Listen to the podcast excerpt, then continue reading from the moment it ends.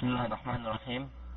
Innal hamdalillah nahmadu wa nasta'inuhu wa wa na'udzu billahi min shururi anfusina wa min sayyiati a'malina may yahdihillahu wa may yudlil fala hadiyalah.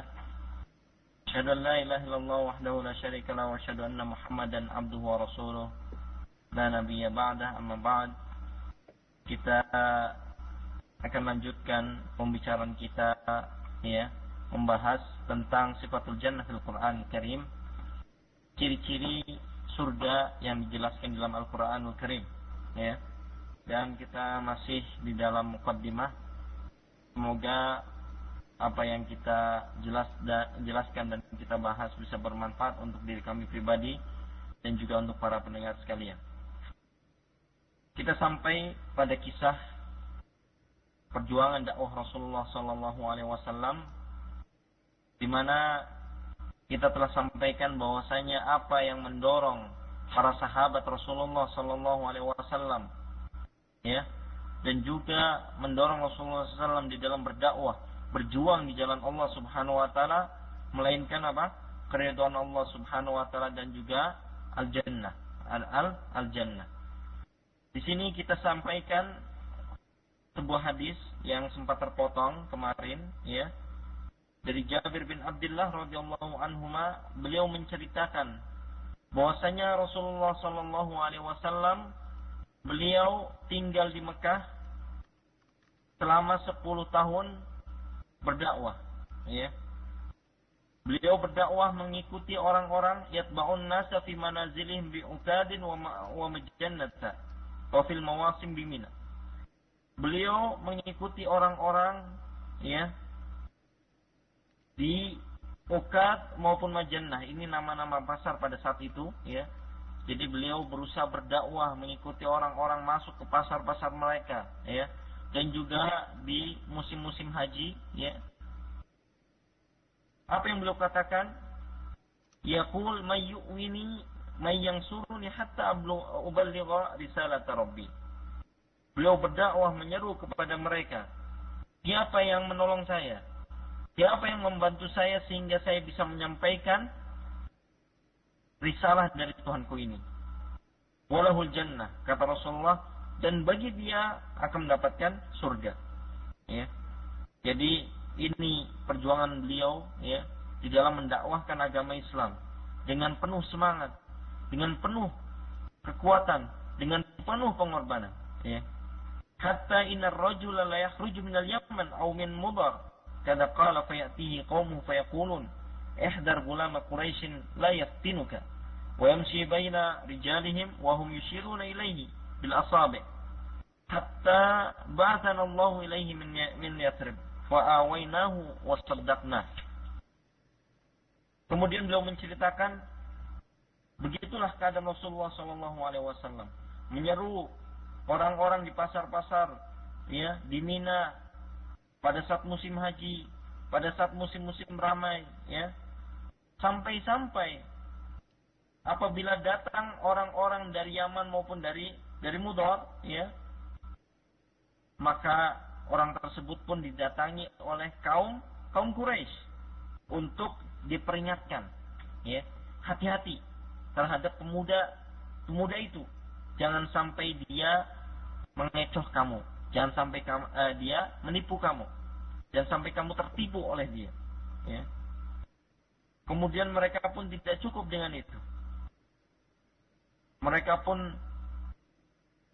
bepergian atau uh, ke tempat-tempat perkumpulan ya untuk mengingatkan akan pemuda tadi yaitu Rasulullah Shallallahu Alaihi Wasallam sampai menunjuk-nunjuk ya wa yusiruna ilal asabi ya jadi ditunjuk hati-hati terhadap si fulan yaitu maksudnya adalah Nabi Muhammad Shallallahu Alaihi Wasallam dan dan dakwahnya. Ya. Sampai akhirnya Allah Subhanahu Wa Taala pun mengutus orang-orang dari dari Yathrib yaitu Madinah. Ya. Negeri Madinah sebelumnya namanya adalah kota kota Yathrib. Fawainahu wasadaknahu. Yang akhirnya kami pun melindungi beliau dan juga kami membenarkan ajaran yang beliau beliau bawa. Fayakhruju rajul minna fayu'minu bihi wa yuqri'uhu al-Qur'an fayanqalibu ila ahli fayaslimuna bislami hatta lam yabqa darun min min duaril eh, ansar illa wa fiha rahtun minal muslimin wa yudhiruna al-Islam thumma tamaru jami'an faqulna. Kemudian diceritakan tatkala mereka sekelompok orang yang datang dari Yathrib dalam rangka pergi berhaji bertemu oleh Rasulullah Shallallahu Alaihi Wasallam dikisahkan bahwasanya mereka adalah enam orang, ya. Akhirnya beriman kepada Rasulullah Shallallahu Alaihi Wasallam, mengimani apa yang beliau ajarkan, apa apa yang beliau bawa, ya, dan juga berjanji untuk melindungi beliau. Sampai akhirnya mereka berenam ini pulang ke Yasrib, pulang ke Madinah yang sekarang ini, ya, dan mendakwahi kaum mereka. Ya, kabilah mereka. Akhirnya mereka pun datang satu persatu didakwahi dan akhirnya subhanallah Allah subhanahu wa taala membukakan membukakan apa? Membukakan hidayah ke dalam hati mereka. Sampai tidak ada satupun dari rumah di kalangan rumah Ansar melainkan di dalamnya sudah ada beberapa anggota keluarga yang masuk masuk Islam ya. Akhirnya mereka pun berkumpul. Dan mereka pun rapat ya. Membahas. Di dalam di sini fakulna mereka pun berkata hatta mata natuka Rasulullah sallallahu alaihi wasallam yutradu fi jibali Makkah wa yakhafu farahala ilaihi minna sab'una rajulan hatta qadimu alaihi fil syi'bal uh, aqabah ya. Sampai akhirnya mereka pun berkumpul dan berkata sampai kapan kita akan membiarkan Rasulullah Shallallahu Alaihi Wasallam diusir oleh kaumnya? Ya. Dan dia bersembunyi di dalam dakwahnya. Sampai kapan? Akhirnya mereka pun bersepakat dan mengirimkan 70 orang dari kalangan Ansar yaitu dari kalangan Yathrib yang mereka baru Islam ya ke ke Mekah di dalam rangka menunaikan ibadah haji. Akhirnya bertemu dengan Rasulullah Shallallahu Alaihi Wasallam. Kemudian mereka pun menjanjikan kepada Rasulullah satu tempat di di Aqabah, ya, untuk berjanji setia di sana. Ya. Kemudian uh, mereka pun mengatakan, ya Rasulullah oka. Wahai Rasulullah, kemarilah kami akan berbaiat kepada engkau. Baiat adalah janji setia, ya, janji setia yang dia tidak akan lepas sampai sampai akhir hayat. Kemudian kata Rasulullah SAW, Tubayi'uni ala sam'i wa ta'ah bin nasyati wal kasal. Wa nafaqati fil usri wal yusr. Wa ala al-amri bil ma'ruf wa nahyi anil munkar. Wa an taqulu fillahi la takhafuna fillahi lawmata la'ib. Wa ala an tansuruni fatamna'uni idza qadimtu alaikum mimma tamna'una minhu anfusakum wa azwajakum wa abna'akum jannah.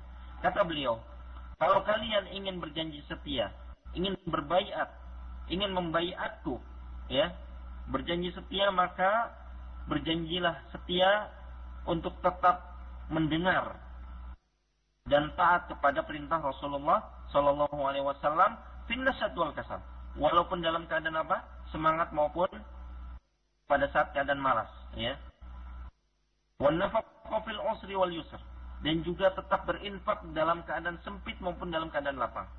Dan juga kalian berjanji setia untuk tetap beramar ma'ruf memerintahkan kepada kebaikan dan juga mencegah daripada kemungkaran. Wa antaqulu fillahi la takhafuna fillahi law dan kalian tetap berdakwah di jalan Allah Subhanahu wa taala, menyerukan agama Allah Subhanahu wa taala dan tidak takut terhadap celaan orang-orang yang yang mencela, ya. Wa la suruni fatamna'uni idza qadimtu alaikum mimma tamna'una minhu anfusakum wa azwajakum. Dan juga kalian berjanji setia untuk senantiasa menolong saya dan juga melindungi saya apabila saya pergi ke tempat kalian. Ya, apabila saya hijrah ke tempat ke tempat kalian sebagaimana kalian menjaga dan menolong anak-anak kalian dan juga istri-istri istri kalian bahkan diri kalian sendiri maka apabila kalian berjanji setia terhadap perkara tersebut, maka janji bagi kalian adalah adalah surga. Ya. Ini di sini menunjukkan bagaimana keyakinan mereka terhadap surga sehingga mereka berani berjanji setia kepada Rasulullah SAW bahkan mengorbankan apa? Jiwa dan hartanya ya. Qala fakumna fabayanahu akhirnya ya kita ceritakan saja. Akhirnya mereka pun berdiri. Berdiri dan berbaiat kepada Rasulullah sallallahu alaihi wasallam. Menggenggam tangan Rasulullah sallallahu alaihi wasallam. Berjanji setia kepada Rasulullah SAW menerima apa yang beliau syaratkan ya. Kemudian bangkitlah seorang pemuka kaum di antara mereka yang dinama uh, yang bernama As'ad bin Zurarah ya. Beliau beliau bangkit ya. Sebelum apa namanya semuanya bersalaman atau berbaiat kepada Rasulullah SAW beliau mengingatkan kepada mereka mahlan ruhaidan tunggu sebentar. Wahai ahli Yathrib wahai ahli Yathrib. Kata beliau kita semua tahu bahwasanya beliau Nabi Muhammad adalah utusan Allah, ya. Beliau adalah Rasulullah Shallallahu Alaihi Wasallam, ya. Tapi ingat, apa yang kita lakukan, yaitu dengan mengeluarkan Rasulullah SAW dari apa? Dari kaumnya, dari orang Arab, melindungi beliau. Maka ini adalah berarti berpisah dengan orang Arab secara menyeluruh. Artinya kita siap untuk berperang dengan mereka. Ya. Khiyarikum. Bahkan mungkin kalian akan berperang dengan orang-orang yang kalian kalian cintai atau orang terbaik di antara kalian. Wan ta'uddakum suyuf. Dan kalian senantiasa harus bersiap-siap menghunus pedang-pedang kalian Fa imma antum qaumun tasbiruna ala dzalik wa ajrukum 'ala Allah wa imma antum qaumun takhafuna min anfusikum jabinatan fabayyinu dzalik fa huwa udrun lakum indallah. Maka kalau kamu sudah tahu konsekuensinya maka kamu kalian semua apakah termasuk orang-orang yang bisa bersabar atas hal itu dan kalian akan mendapatkan balasannya di sisi Allah atau kalian merasa takut. Ya. Kalau kalian merasa takut, jelaskan. Maka hal itu adalah udrun indallah. Itu adalah apa? Itu adalah udur. Alasan kalian ya di sisi Allah Subhanahu wa taala untuk kalian tidak menyertai beliau atau tidak membaiat beliau ya. Maka apa?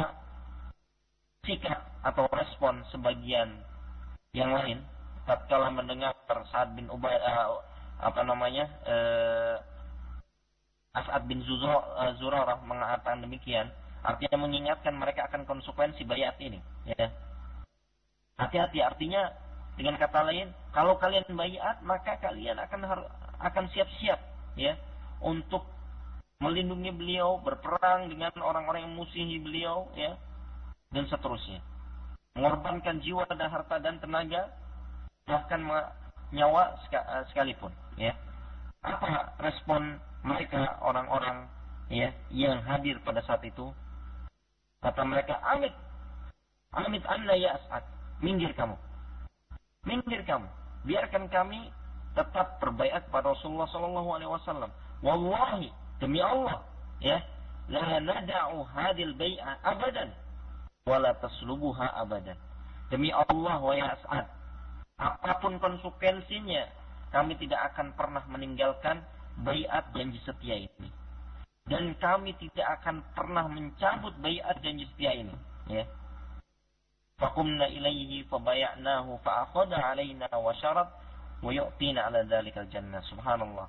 Maka akhirnya mereka pun semua berdiri. ya Siap menerima segala konsekuensi dari janji setia ini, ya. Maka akhirnya mereka pun membaiat Rasulullah Shallallahu Alaihi Wasallam. Yang mana Rasulullah SAW mensyaratkan syarat di dalam bayat sebagaimana kita jelaskan dalam di awal tadi, ya. Maka mereka pun setuju dengan persyaratan Rasulullah SAW dan balasannya bagi mereka adalah adalah jannah, ya. Para pendengar yang budiman, kita lihat bagaimana pengaruh akidah seorang yang beriman dengan surga. Ya. Sehingga mereka siap dan berani meninggalkan segala kesenangan dunia, bahkan mengorbankan jiwa, harta, tenaga dan nyawa, ya, demi membela Rasulullah SAW. Ini adalah pengaruh yang besar, ya, pengaruh karena mereka yakin dengan kehidupan yang akan ada setelah kehidupan kita di dunia ini. Mereka yakin bahwasanya kenikmatan di surga tidak akan didapat kecuali dengan membela agama ini membela membela Rasulullah Shallallahu Alaihi Wasallam. Ya. Padahal mereka tahu bahwasanya bayat ini adalah bayat yang paling berbahaya. Kondisi mereka sampai masih sedikit, ya. Sementara kaum Quraisy dengan perlengkapan senjata, dengan orang-orang yang kuat, dengan jumlah yang besar, ya. Tatkala mereka mungkin bisa diketahui, bisa dikepung dan bahkan bisa dibunuh, bunuh semuanya. Kita tidak mungkin tidak lupa bagaimana kisah Rasulullah Shallallahu Alaihi Wasallam bersama orang-orang Quraisy dan bagaimana mereka berusaha dengan sekuat mungkin untuk membunuh Rasulullah Shallallahu Alaihi Wasallam dan menyiksa orang-orang yang membantu beliau. Ya. Oleh karena itu orang-orang Ansor tadi, ya, mereka tidak bukannya tidak mengetahui akan konsekuensi akan bahaya yang akan mereka hadapi. Akan tetapi mereka telah yakin akan jannah, maka konsekuensi apa pun mereka akan akan hadapi. Para hadirin dan pendengar yang budiman rahimahumullah rahimakumullah ya di antara pengaruh keyakinan seseorang kepada surga adalah orang tersebut akan berkorban tanpa ragu jiwanya, hartanya, raganya, bahkan nyawanya untuk dihabiskan di jalan yang Allah Subhanahu wa taala ridhoi, ya. Maka kita coba lihat kisah. Di sana ada kisah seorang sahabat yang bersaing dengan bapaknya. Bersaing dalam rangka apa? Mencari jabatan, mencari harta, mencari kekuasaan, ya, atau bersaing dalam hal-hal keduniaan lainnya. Ternyata mereka bersaing untuk apa? Bersaing untuk mati. Subhanallah. Ya. Mereka bersaing untuk bisa syahid. Mati syahid. Bisa berjihad di jalan Allah Subhanahu wa taala. Ini ada kisah antara seorang bapak dan seorang anak ya. Dan beliau bernama Sa'ad bin Khaitamah radhiyallahu taala an salah, salah seorang sahabi jalil ya. Dan bapak beliau adalah Khaitamah radhiyallahu taala an ya. Tatkala Rasulullah Shallallahu Alaihi Wasallam menyerukan kepada orang-orang, ya, untuk apa?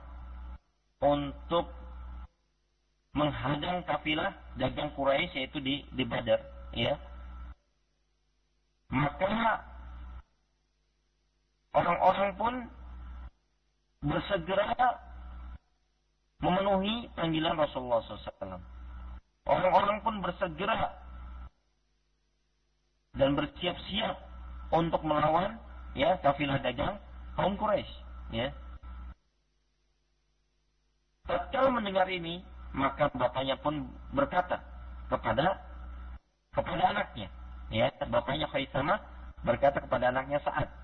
Ya Sa'ad ya. Asibni bil khuruj. Ya Sa'ad tolonglah kamu ngalah sama saya. Untuk apa? Untuk pergi berperang di jalan Allah Subhanahu wa taala Asibni bil khuruj ngalahlah sama saya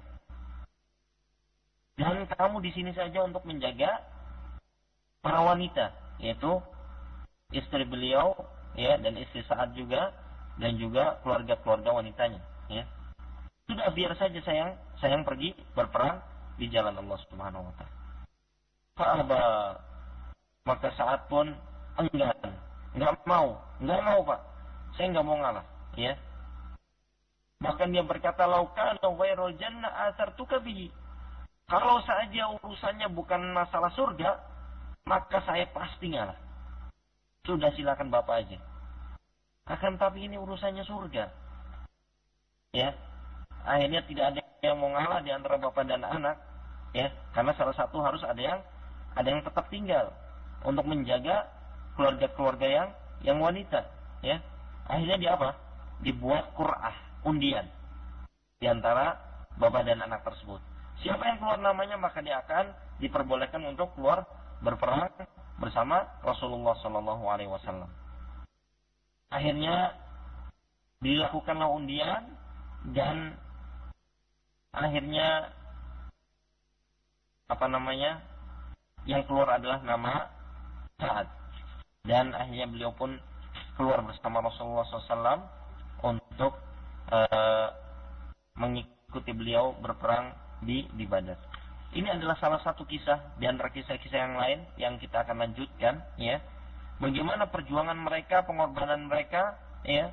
Bagaimana mereka bisa mengorbankan jiwa, raga, harta dan nyawa di jalan Allah Subhanahu wa taala. Melainkan ya karena keyakinan mereka yang kuat akan akan negeri akhirat. Melainkan keyakinan mereka yang kuat akan akan surga. Oleh karena itu kita perlu untuk mengetahui ya, mendengar ya bagaimana Allah Subhanahu wa taala menjelaskan tentang surga, bagaimana Rasulullah SAW mensifatkan, menjelaskan ciri-ciri, menggambarkan tentang surga, agar kita semakin yakin, agar kita bisa berkorban di jalan Allah Subhanahu wa taala. Dan mungkin kita akan lanjutkan ya pada pertemuan berikutnya ya, pertemuan mendatang dan kita eh, karena sudah mau masuk waktu Isya kita akan coba seandainya ada pertanyaan kita akan jawab uh, dalam sesi mungkin 5 sampai 10 menit. Baik Ustaz, uh, pertanyaannya demikian. Uh, Assalamualaikum warahmatullahi wabarakatuh Ustaz. Dari salah seorang pendengar uh, akhwat yang men SMS uh, ada sebuah SMS dari 0813210473. Mohon uh, nasihatnya Ustaz, apakah yang harus saya lebih dahulukan antara mengenakan jilbab ataukah memperbaiki akhlak terlebih dahulu. Karena saya melihat orang yang berjilbab kok akhlaknya nggak baik, tutur katanya nggak rapi, tutur katanya nggak indah, suka menyakiti. Tetapi uh, ada teman yang dia tidak berjilbab tetapi tutur katanya halus dan jarang sekali menyakiti hati orang lain. Berbeda dengan salah seorang temannya yang berjilbab tapi tidak pandai menjaga kata-katanya. Apalagi sikapnya yang suka e, menzolimi orang lain. Bagaimanakah yang lebih dahulukan? Ahlaknya terlebih dahulu ataukah dengan misalkan mengenakan jilbab terlebih dahulu? Mohon penjelasannya Ustaz Syukron Kasir. Ya, baik. uh, ini mungkin banyak terjadi ya. Bahwasanya seorang yang berusaha untuk menampakkan syiar Islam akan tapi di dalam perilaku sehari-hari kurang menim, apa namanya menarik simpati. Dan amat disedihkan karena ini akan menjadi fitnah. Fitnah dalam arti eh, apa namanya kesalahpahaman orang ya kepada orang-orang yang berusaha menegakkan syiar Islam. Kepada akhwat yang bertanya tadi, ya, kalau mana yang didahulukan, maka didahulukan semua dan tidak ada tidak ada apa namanya, tidak ada halangan anti memakai jilbab dan memperbaiki akhlak, ya. Dan bukan sebagai parameter orang yang apa namanya memakai jilbab kok uh, akhlaknya tidak baik, ya Artinya tidak semua orang yang memakai jilbab akhlaknya tidak baik dan tidak semua orang memakai jilbab juga akhlaknya akhlaknya baik. Dan juga sebaliknya, ya, tidak semua orang yang tidak memakai jilbab akhlaknya tidak baik dan tidak semua juga akhlaknya baik, ya. Kebetulan mungkin bertemu dengan orang-orang yang yang ya semoga Allah memberikan hidayah kepada dia. Ini sama dengan uh, dengan Islam, ya. Kita lihat kaum muslimin dengan namanya Islam akan tapi mereka tidak menerapkan Islam tersebut. Mereka tidak apa namanya e, dalam kebersihan dalam muamalah bahkan muamalah banyak muamalah yang menipu ya. Berbeda dengan orang-orang kafir ya. Di Eropa di Jepang ya maupun di Amerika dan sebagainya. Mereka dalam muamalah apa nilainya artinya sesuai dengan aturan bahkan sopan ya. Kalau mungkin ada yang pernah ketemu dengan orang Jepang subhanallah sangat-sangat sopan ya tapi apakah kita katakan kemudian Islam itu jelek karena orang-orangnya itu akhlaknya tidak baik, mereka itu e, senantiasa menyakiti orang, jorok, ya, dan lain sebagainya. Tidak. Yang salah bukan Islam, yang salah adalah orangnya. Sama. Ya. Seperti ini, memakai jilbab adalah kewajiban. Orang yang tidak memakai jilbab, maka dia telah menyelisihi perintah yang diperintahkan oleh Allah Subhanahu wa taala. Allah yang memberikan kita apa? E, kenikmatan berupa penglihatan, berupa pendengaran, berupa kulit yang bagus ya, berupa apa namanya? jasad yang bagus ya, berupa rizki sehari-hari. Allah Subhanahu wa taala yang memberikan kepada kita semua itu. Allah memerintahkan kepada kita terutama kepada apa namanya para wanita wa kullil mu'minin ya, apa namanya?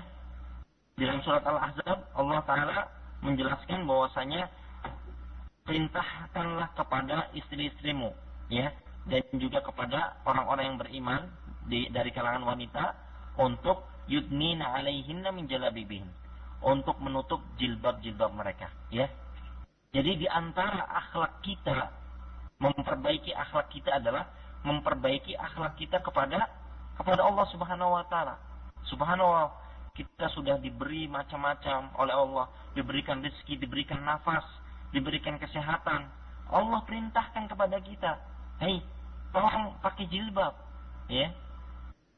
Maka adalah termasuk akhlak yang tidak baik manakala kita tidak bersyukur, kita kufur. Ya, kita tidak ingat siapa yang memberikan kenikmatan kepada kita. Maka harus kita berjilbab, ya. Setelah kita berjilbab, ya, kita pun perbaiki akhlak kita. Jangan sampai kita menjadikan fitnah kepada orang lain. Fitnah dalam arti kok orang berjilbab kok akhirnya tidak baik, ya. Sehingga apa? Sehingga menghalangi orang lain untuk tidak tidak berjilbab, ya. Bahkan dia bisa bisa berdosa kalau memang dia berbuat sengaja demikian, ya. Oleh karena itu, ya, bukan berarti melihat orang yang berjilbab akhlaknya tidak baik, tidak mau menegur sapa, tidak ramah, ya. Bukan yang salah jilbab, yang salah adalah adalah orangnya. Sama seperti tadi. Ya, kaum muslimin apa namanya kehidupannya kotor ya. Kemudian apa namanya tidak disiplin, ya, terlambat, suka menipu, ya, dan sebagainya sebagainya sebagainya. Yang salah bukan Islamnya, yang salah adalah orangnya, ya. Kira-kira demikian jawabannya. Baik Ustadz, satu pertanyaan lagi terakhir yang akan mengakhiri pertemuan kita uh, dari seorang ikhwan Apakah uh, pertanyaan pertanyaannya sebagai berikut? Assalamualaikum warahmatullahi wabarakatuh. Uh, Ustadz, apakah saya termasuk orang miskin yang sombong ketika saya suka menolak pemberian dari teman?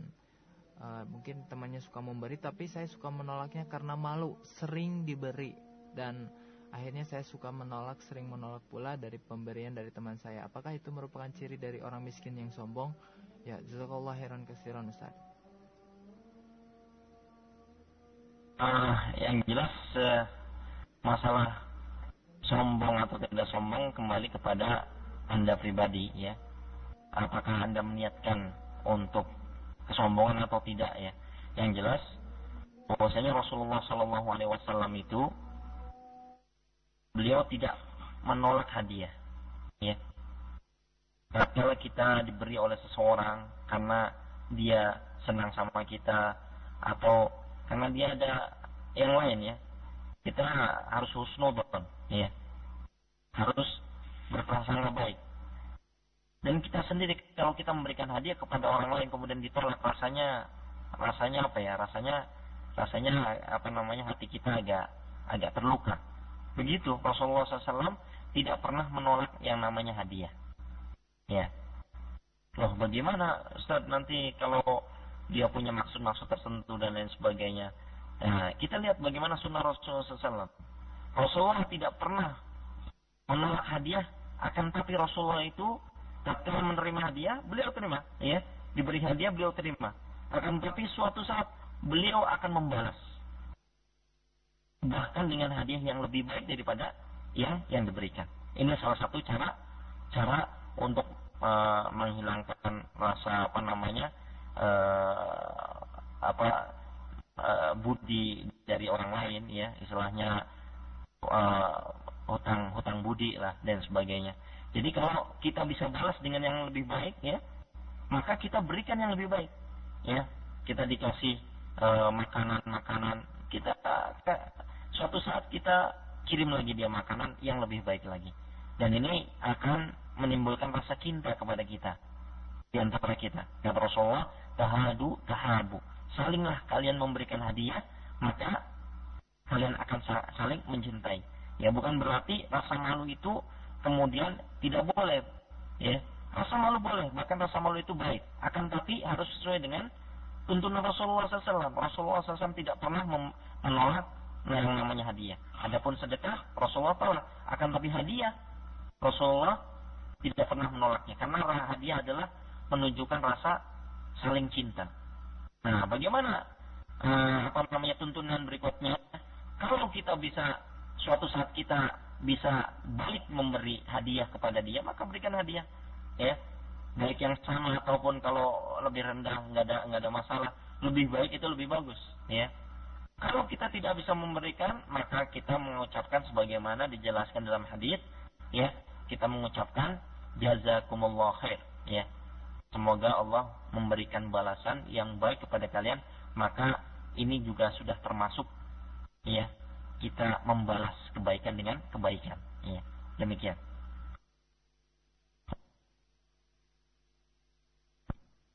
Uh, mungkin ini uh, pertanyaan terakhir karena sudah masuk waktu isya ya. Dan semoga kita bisa terus diberikan kekuatan oleh Allah Subhanahu wa taala agar bisa istiqomah dan lancar tidak ada halangan dari berbagai sisi baik sisi koneksi internet maupun lain-lain ya sehingga bisa lebih lancar mudah-mudahan ke depannya. Dan sekali lagi kami saya sendiri ya dan juga kru yang ada di radio mohon maaf kepada para pendengar sekalian dan mohon maklum ya apabila mungkin ada suara yang kurang jelas atau dari saya sendiri ada kata-kata yang kurang berkenan di hati para pendengar sekalian. Semoga insya Allah kita akan terus memperbaiki uh, acara ini dan semoga Allah Subhanahu Wa Taala memudahkan Eh, kita semua. Kita tutup acara kita dengan kafaratul majlis. Subhanakallahumma wa bihamdik. Asyadu an la ilaha illa anta wa astaghfiruka wa atubu ilaih. Wa akhiru da'wana anilhamdulillahi rabbil alamin. Wassalamualaikum warahmatullahi wabarakatuh.